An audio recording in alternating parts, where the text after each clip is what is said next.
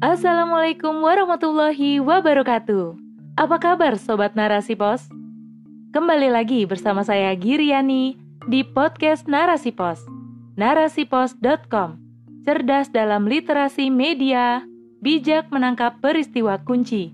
Rubrik Opini.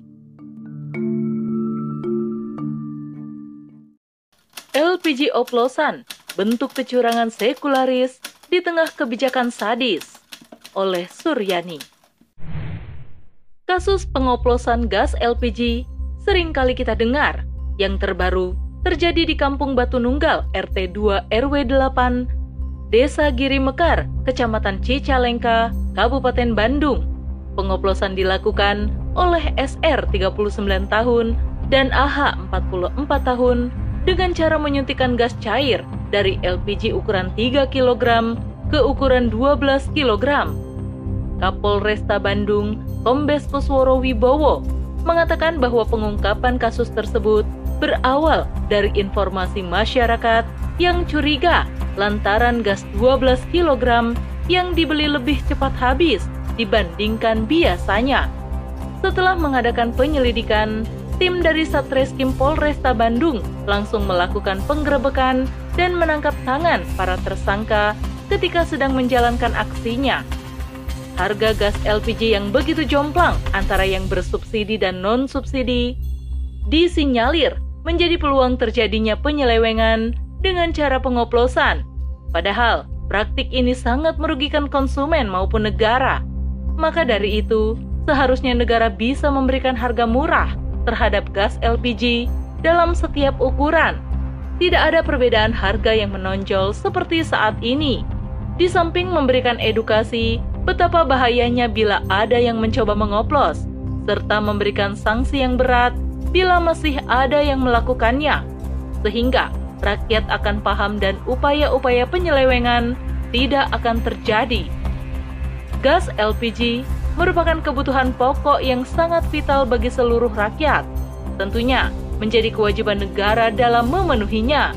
Tidak memandang kaya maupun miskin, seluruh lapisan masyarakat harus bisa memperoleh dengan mudah dan murah, bahkan gratis. Karena sejatinya bahan bakar, termasuk gas LPG, bersumber dari sumber daya alam yang merupakan kekayaan milik rakyat. Negara hanya bertugas untuk mengelolanya dan hasilnya wajib dikembalikan kepada rakyat. Namun, dalam sistem kapitalisme yang diterapkan negeri ini, tak mungkin hal itu terjadi. Yang ada, negara justru berlepas tangan dan menyerahkan pengelolaannya kepada swasta yang prioritasnya tentu saja keuntungan. Maka wajar masyarakat harus membeli gas LPG dengan harga yang mahal, selain karena kezoliman penguasa dengan kebijakannya dan tata kelola hak umum di tangan swasta atau korporat menunjukkan semakin abainya tanggung jawab negara dalam memenuhi kebutuhan rakyat. Alhasil, muncullah praktik kecurangan di tengah masyarakat untuk memperkaya pribadi tanpa memedulikan orang lain, sebagaimana contoh di hulu. Adapun yang bersubsidi cenderung terbatas, itu pun sangat rawan diselewengkan Inilah gambaran gagalnya sistem kapitalisme dalam memberikan pelayanan energi yang murah bagi seluruh warga negara akibat salah kelola sumber daya alam. Akan berbeda jika sistem Islam yang diterapkan, penguasanya tidak akan membiarkan warga negaranya kesulitan dalam memenuhi kebutuhan energi ini, karena fungsi pemimpin dalam sistem Islam adalah pelayan rakyat yang bertugas untuk mengatur dan mengurus rakyat semata karena Allah Subhanahu wa taala. Rasulullah Shallallahu alaihi wasallam bersabda dalam hadisnya, imam atau pemimpin adalah roin dan dia bertanggung jawab tentang kepengurusannya. Hadis riwayat Bukhari. Allah Subhanahu wa taala menganugerahkan sumber daya alam kepada negeri ini dengan melimpah ruah sehingga dengan pengelolaan yang benar, semua kebutuhan rakyat, terutama gas LPG ini, akan terpenuhi dan tak akan pernah kesulitan dalam mendapatkannya. Negara akan semaksimal mungkin dalam mengelola dan hasil akan dikembalikan kepada pemiliknya, yaitu rakyat.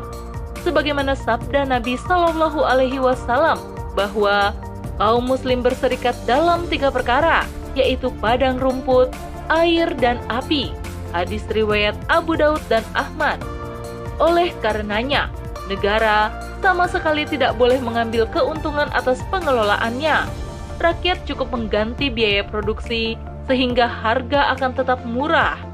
Adapun ketika kebutuhan dalam negeri sudah tercukupi, negara boleh menjual ke luar negeri yang keuntungannya dikembalikan untuk kemaslahatan rakyat. Selain itu, negara senantiasa melakukan pengawasan dalam distribusi gas LPG tersebut.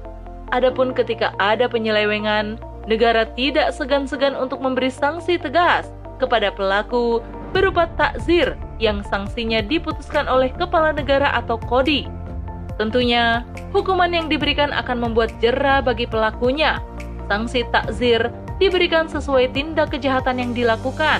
Ketika tindak kejahatannya ringan, bisa dengan diasingkan, dijilid, penjara, dan lain-lain. Tetapi, bila tindak kejahatannya berat, maka bisa dihukum mati.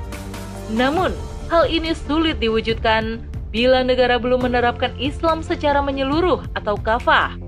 Dibutuhkan peran besar dari seluruh kaum muslim untuk bersama-sama berjuang agar Islam mampu diterapkan dalam tataran individu, masyarakat, dan negara. Sehingga seluruh individu rakyat bisa merasakan Islam sebagai solusi tepat atas permasalahan umat, bukan hanya gas LPG yang murah, namun semua kebutuhan pokok lainnya akan mudah diperoleh oleh semua individu rakyat. Wallahu a'lam bishawab. Wassalamualaikum warahmatullahi wabarakatuh.